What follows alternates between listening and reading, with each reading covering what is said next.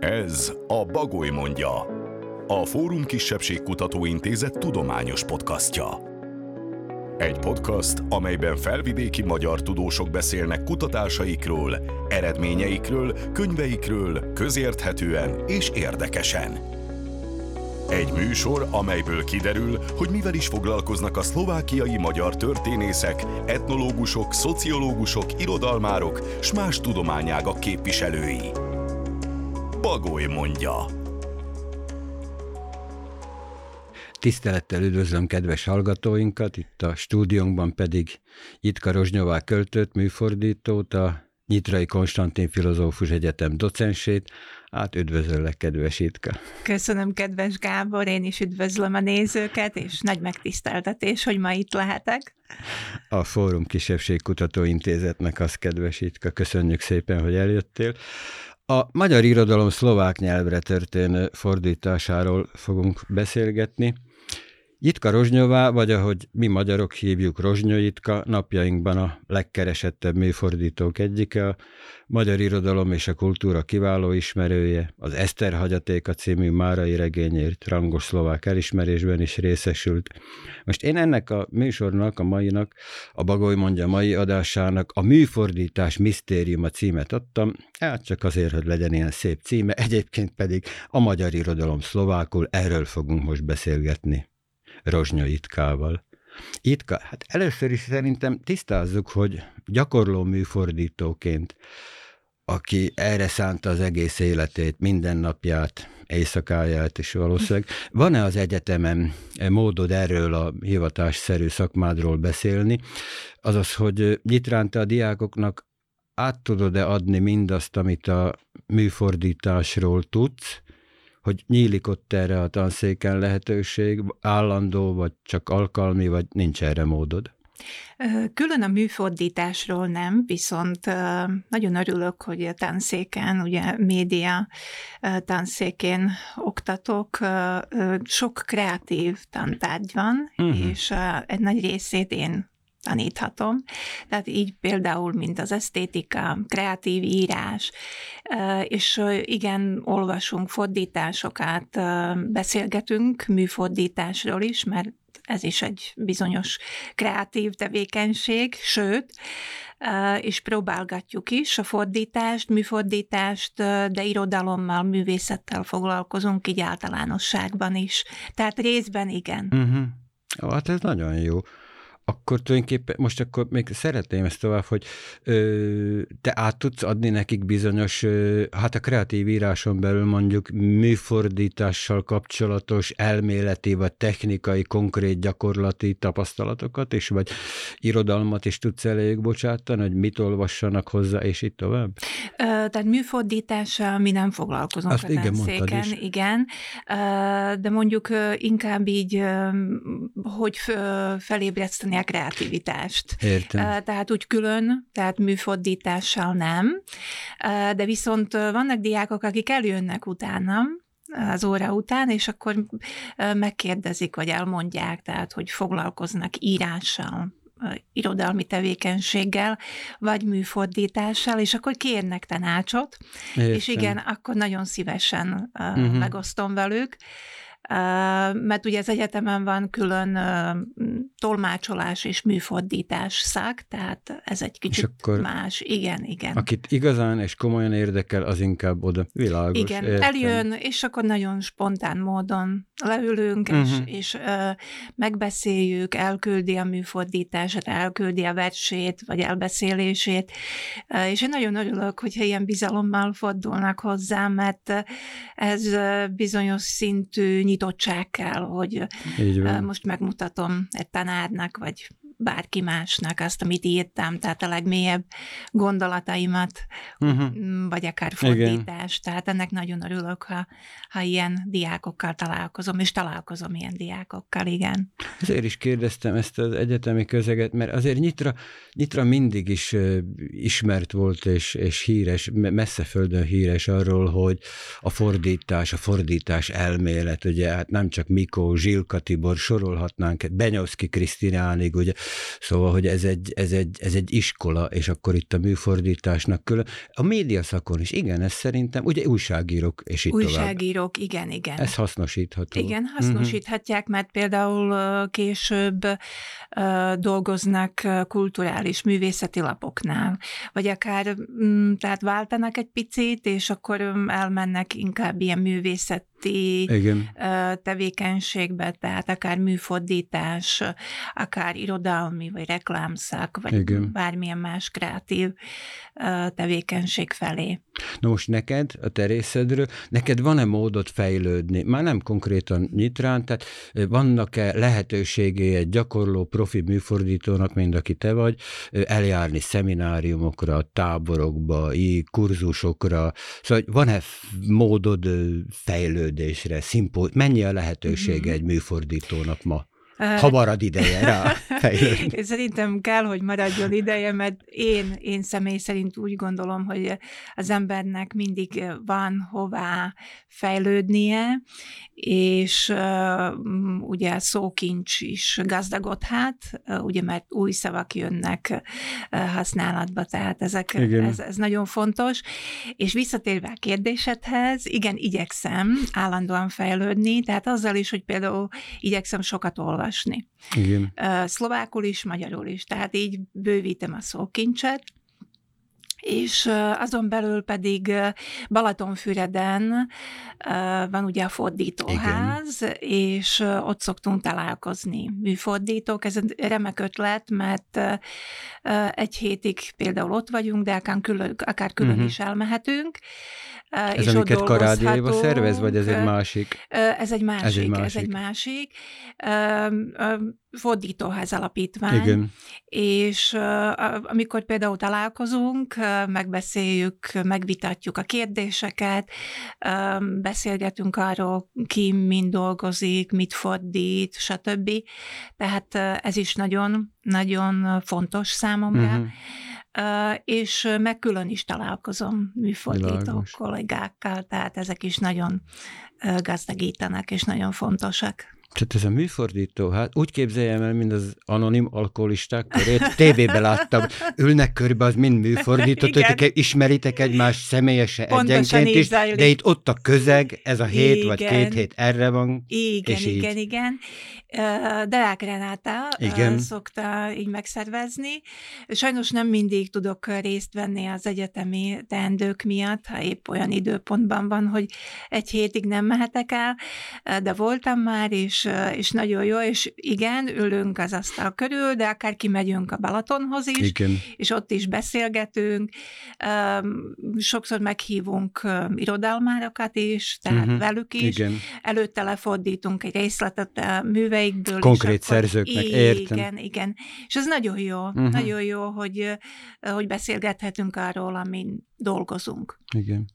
Ó, meg hát ez kamatoztatható, ez a sok-sok kapcsolat, hát elmegy az ember egy fesztiválra, vagy könyvhétre, vagy akármire, és nem csak a műsorvezető van ott, aki adott esetben színész és olvas is, hanem, és a műfordító, hanem ott van a szerző is, az eredeti, ott elhívják a szlovák szerzőt, elhívják a magyar szerzőt, előadják, ugye ezek mind kapcsolatok. Igen, tehát, ez nagyon fontos. Tehát a szerzőkkel is konkrét kapcsolatba kerül. Igen. Tehát már több szerzőt, akit fordítottam, már előtte személyesen ismertem, vagy utána ezáltal, ennek köszönhetően ismertem meg, és már volt úgy is, hogy fordítottam 2 kötetét, vagy tehát akár több művét is, és ez nagyon jó, mert megvitathatom vele mondjuk a fordítás folyamatában a kérdéseket. Hát ez már ugye nem lehetséges olyan szerzőnél, aki már nem él. Igen. És sokszor nagyon szívesen megkérdeznék tőle ezt-azt, de hát ez már nem lehetséges. De viszont az élő költőknél, íróknál ez is egy nagy pozitívum, hogy leülhetünk egy kávézóba, és akkor megvitathatjuk a szöveget.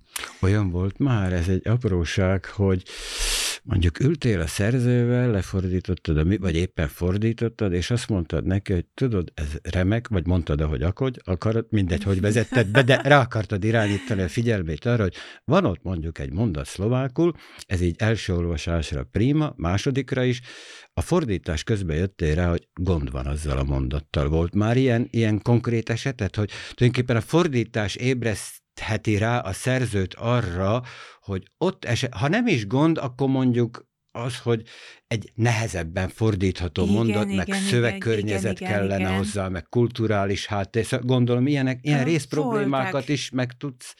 Voltak ilyenek. Igen, voltak ilyenek, és sőt, a szerző megváltoztatta, egy picit módosította mondjuk a mondatot, vagy például nagyon hosszú mondat volt, nehezen érthető mondat volt, és akkor mondta, hogy nyugodtan ebből lehet 2 mondatot, vagy akár 3 mondatot is a fordítás folyamatában csinálni, tehát semmi gond. És volt olyan is, hogy volt valamilyen pontatlanság, most már pontosan nem emlékszem. Igen.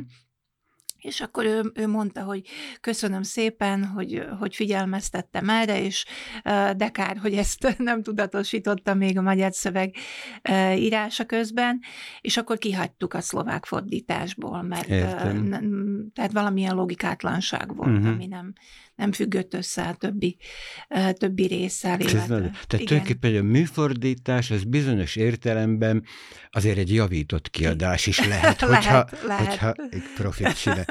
Nagyon jó különben, hogy említetted Deák Renáta nevét. Szerintem abban nem menjünk bele, hogy kik az olyan nagyságok, mint mondjuk Renáta, vagy te is, Jitka. De azért azt elmondhatjuk, ugye, hogy sokkal többen vannak magyarok, akik a szlovák irodalmat ma legalábbis fordítják, a jelenkori, a kortársat, mint fordítva. Tehát, hogy azért a magyar irodalmat szlovákra fordítani, az vagy nem jól tudom?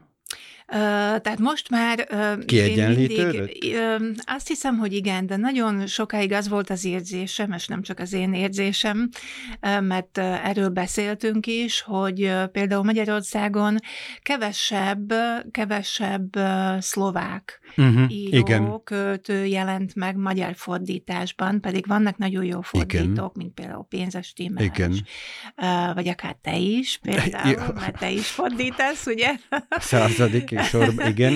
És azt hiszem, hogy így most a könyvfesztivál keretén belül Budapesten volt egy ilyen gondolat, tehát Deák Renáta ötlete volt szintén, és meg egy tehát nagyon aktív csapat, és lefordították, illetve tehát megszületett több mű, szlovák mű magyar nyelven, de még mindig úgy gondolom, hogy több kötet jelenik meg Szlovákiában, tehát magyar költőktől, íróktól, akár színdarabok, mesekönyvek, próza, vers. Értem.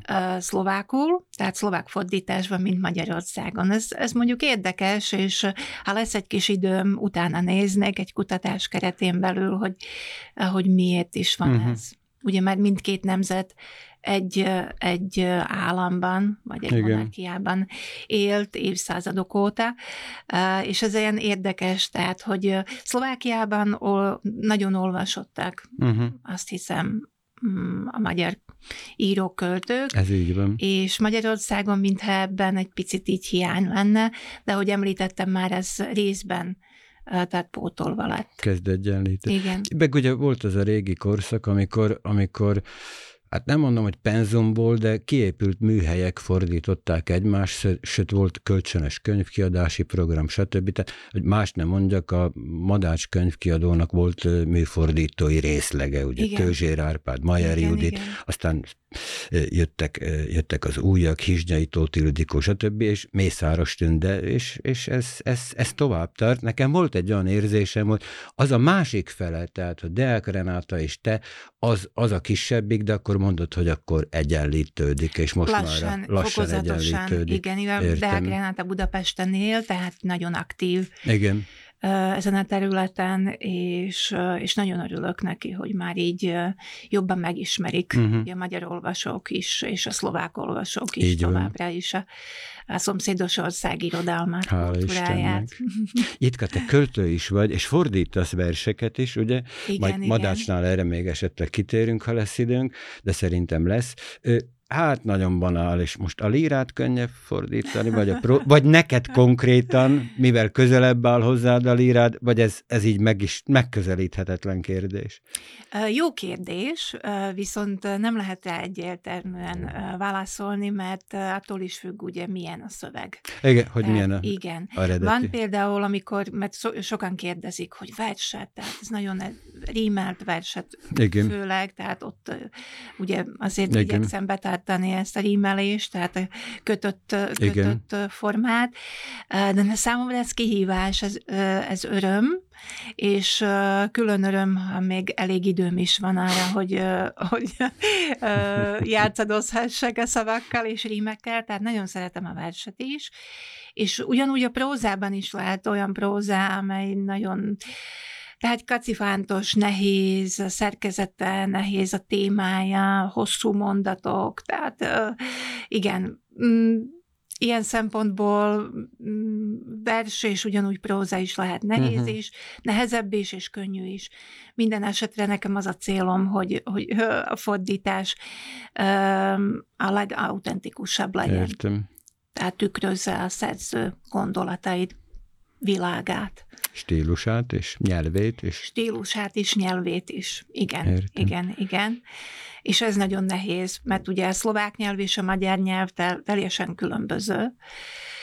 És van, amikor úgy érzem, hogy a magyar nyelv egy kifejezést, tehát több szinonimát tartalmaz, tehát lehet keresgélni, lehet válogatni, és ez a szlovák nyelvben nem mindig van. Vagy például szójátékok. Van, amikor sikerül hasonló szójátékot, amely kifejezi a magyar szöveget, vagy a magyar tartalmat, de van, amikor nem, és tehát akkor például igyekszem más helyen becsúsztatni egy szójátékot, tehát hogy gazdagítsam ezzel is a szlovák fordítás, de nem mindig például ugyanazon a helyen sikerül, mert erőltetett lenne, nem lenne természetes. Világos. Tehát így ez ilyen játszadozás a szavakkal, mondatokkal, értelmekkel. Nagyon tetszik nekem ez a szó, hogy játszadozás. Te mondod itt ezt az autentikusságot. Na most akkor maradjunk a háznál, tehát nálad, és akkor legyen Madács az ember tragédiája. Ezt is te fordítottad. Tehát Hviezdoslav, Benyáke és Csitnyicki után lefordítottad. Na most szerintem az ember tragédiája a mai magyar, mondjuk így, hogy diákolvasónak vagy fiatal olvasónak sem az a magyar nyelv, amelyet be tud közvetlenül fogadni. Igen.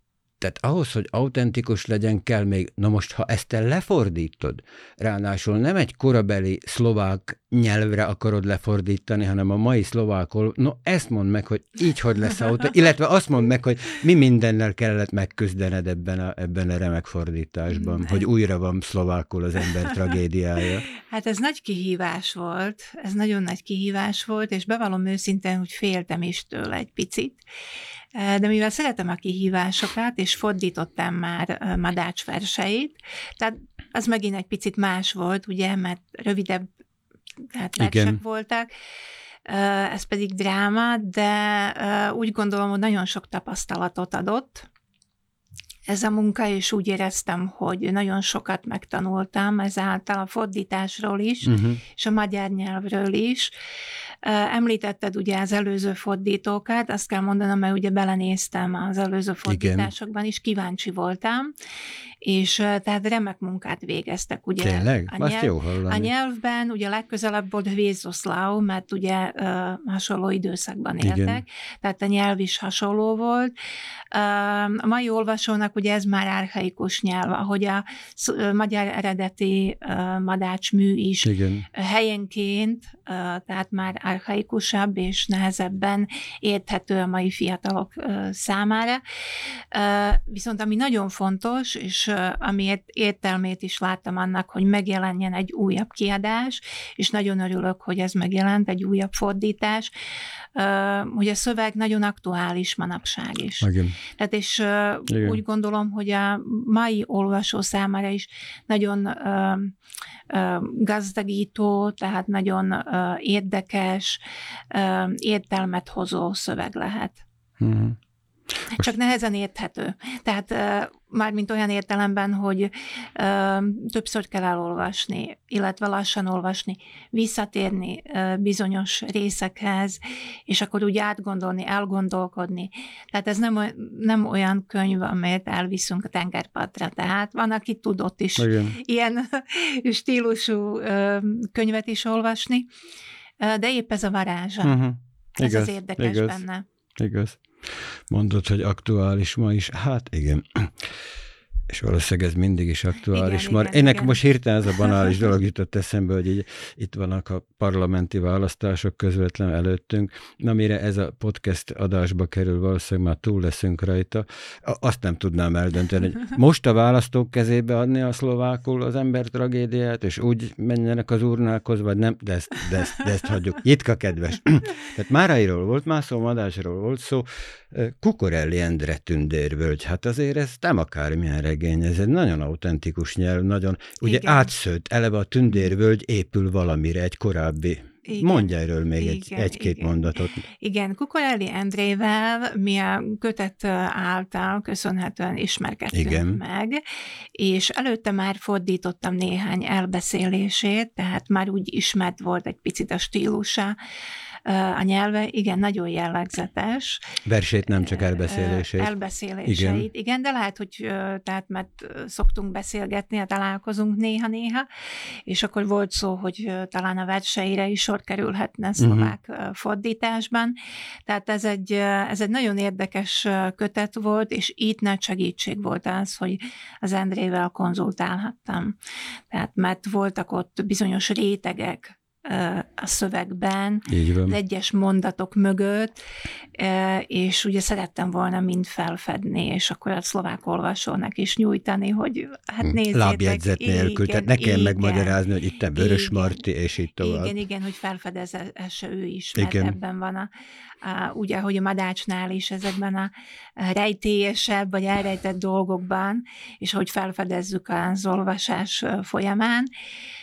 És itt tehát nagy segítség volt nekem, és hát már ezt jó néhány évvel ezelőtt fordítottam, de még otthon van, tehát a polcomon, ugye minden fordításból van azért egy példány, és úgy néha belelapozom, de azért amikor megjelenik a könyv szlovák fordításban, egy ideig nem nagyon merek belelapozni, de azért úgy hagyom, hogy éljem saját életét, de később azért mégis fellapozom, megnézem.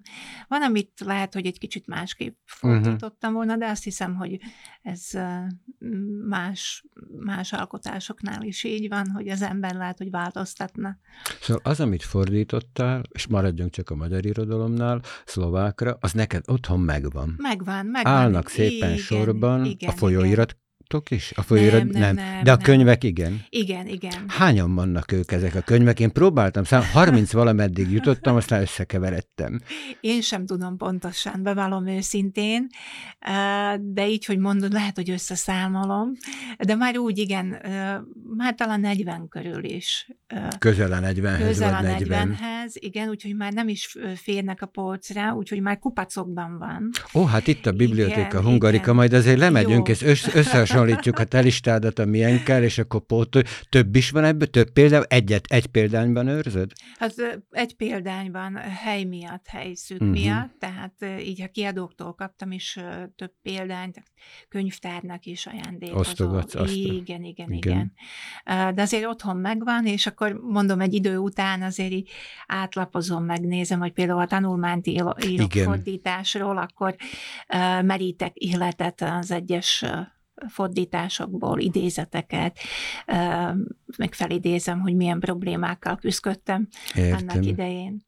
Értem. Tehát akkor visszakanyarodunk az elejére, amikor én úgy próbált. Igen. Hát, ha tanulmányt írsz műfordításról, igen. Jó, a legközelebb erről fogunk beszélgetni. Te mondtad ezt, hogy ugye más a líra, és nem azon múlik, nem a műfajon műnemen és a műfajon múlik, hanem hogy mennyire bonyolult és összetett. A Máraiból 3 fordította, ugye 3 regényét. Igen. Ezek közt volt különbség, vagy Márainál azért hátradőlve nyugodtan fordítottál, vagy ott is kellett egy csomót kutatnod hozzá a magyar nyelvhez, az utalásokhoz, vagy szóval nagyon meg kellett küzdened Máraival, vagy azért fordítottál 3, mert benne volt. Egyáltalán hasonlóak-e ez a 3? Át lehet-e ültetni hasonló hangnemben? Hasonlóan szlovákra. A stílus ugye hasonló, mert Márainak szintén egy nagyon jellegzetes stílusa van, környezet, mondatok szerkesztése, stb. Stb. Tehát a Madáccsal összehasonlítva, például a tragédiával, vagy Kukorellivel, ez megint teljesen más volt, és ezért is varázslatos a fordítás, mert mindig más, más volt ez is. Igen, mindhárom kötet... Mondd el a címüket is, jó? Igen, Válás Budán, Csutora és Eszter hagyatéka. Igen. Valamint még besegítettem a publicisztikai szövegekben, tehát ez is megjelent. Ez egy többfordítós, többszerzős művét, igen. De ez megint egy teljesen más stílus volt, inkább újságírói. És mindhárom könyv nagyon megfogott már olvasás közben is. Ugye a Csutora azért, mert nagy kutyabarát vagyok, amiről már beszéltünk, ugye, hogy te is, és ez egy, tehát kutyáról is szól, Csutoráról. Válás Budán, mert nagyon szeretem Budát és Budapest bizonyos részeit, és ez Budán játszódik. És a 3. az Eszter hagyatéka, ugye filmben is láttam, és nagyon tetszett. A főszereplő férfi volt neked rokonszembes? Nem volt rokonszembes. Nem, jól játszotta. De nagyon jól játszotta, azt hiszem, hogy mindenki ott, inkább szintén ez a pszichológia. Igen. Tehát a Márai köteteiben, ami ilyen összekötő, vagy ilyen kulcs, az összes kötetéhez ezek az emberi kapcsolatok. Tehát szerelem, csalódás, jó és a rossz a jellemekben, hogy viselkednek az emberek bizonyos helyzetekben, és ez tehát átvihető a 21. századba is, tehát függetlenül attól, hogy most a 20. század elején, vagy 19. század végén, vagy akár most 2023-ban játszódik, tehát ez, és nagyon érzékenyen, ami meglepett például az Eszter hagyatékánál, nagyon érzékenyen férfi létére, nagyon érzékenyen felvázolta a női gondolkodás, a női érzéseket, a csalódást, bizonyos naivitás, stb. Ez meglepő volt számomra, hogy ő, tehát mint férfi, ennyire értett a női lélekhez. Úgyhogy ez érdekes volt. Tehát mindhárom nagyon szép munka volt, és azt hiszem, hogy így ilyen könnyedén ment a fordítás. Könnyedén.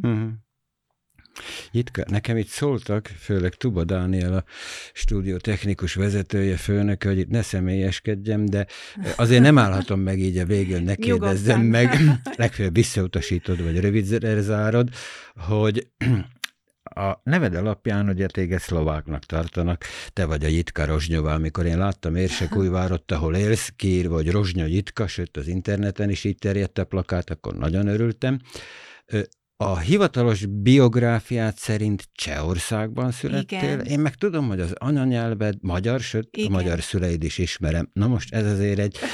nagyon kedves missung, egy nagyon kedves multietnicitás és többnyelvűség. Mindez így együttesen hozzájárult ahhoz nyilván, hogy te olyan vagy, amilyen vagy, és ezért szeretünk és becsülünk téged, de hogy például, hogy műfordító légy, ehhez is hozzájárult ez a... Azt hiszem, hogy igen. Én például a multietnicitást nagyon pozitív dolognak tartom. Tehát én büszke vagyok erre, hogy ez a misunk bekövetkezett, ahogy te nevezted. Igen, az anyanyelvem magyar, szüleim is, tehát magyar Igen. nemzetiségűek, viszont bizonyos ideig Csehországban dolgoztak, ott születtem, megkaptam a Jitka nevet, tehát ez cseh név, ez emlékezteti őket is erre az időszakra, igen. És szlovák iskolákba jártam, tehát én nagyon örülök neki, hogy, és a szüleimnek nagy köszönet jár azért is, hogy olyan légkörben növekedhettem, ahol tehát szlovák, magyar és más nyelvű könyvek is voltak, és nálunk sosem volt kérdés, hogy most ne olvas például szlovákul, vagy más nyelven. Tehát ez nagyon gazdagított már kiskortól, és mindkét nyelv, tehát nagyon közel állt hozzám, az egyik anyanyelvem, a másik nyelv, ugye, amiben tanultam, igen.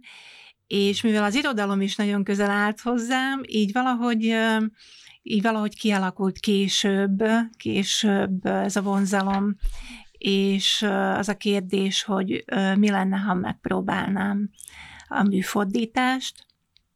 Balázs Fatila felkért annak idejének assai műtermek fordítására, és ezután beleszerettem a műfordításba, és ez a szerelem mai napig tart, és nagyon örülök, mert szerintem nagyon fontos, főleg ebben a zilált világban, hogy hidakat építsünk, tehát nemzetek, kultúrák, irodalmak, művészetek között, és a műfordítás is egyfajta hidat jelent. Legalábbis számomra is nagyon bízom benne, hogy az olvasók is így érzékelik. Hú, hát nagyon köszönöm. No, hát akkor a műfordítás misztériuma. Jó lesz ez a cím mégiscsak. Nagyon jó végszót is adtál. Nagyon szépen köszönöm, Jitka. Nagyon szépen köszönjük Rozsnyó Jitkának. A Bagoly mondja podcastjét hallották, láthatták, ez a Fórum Kisebbségkutató Intézet podcastje, 2 hetente jelentkezünk, most épp Rozsnyó Jitkával beszéltünk magyar irodalomról szlovákul. Köszönöm szépen, köszönöm Jitka. Köszönöm szépen a meghívást. A Fórum Kisebbségkutató Intézet tudományos podcastja a Bagoly mondja szólt. A podcastot a Kisebbségi Kulturális Alap támogatja. A következő részt 2 hét múlva hallhatják az Apple, a Google, a Spotify alkalmazásán, illetve a Fórum Intézet podcast oldalán. A sorozatunkról és a Fórum Kisebbségkutató Intézetről a fóruminst.sk oldalon tudhatnak meg többet.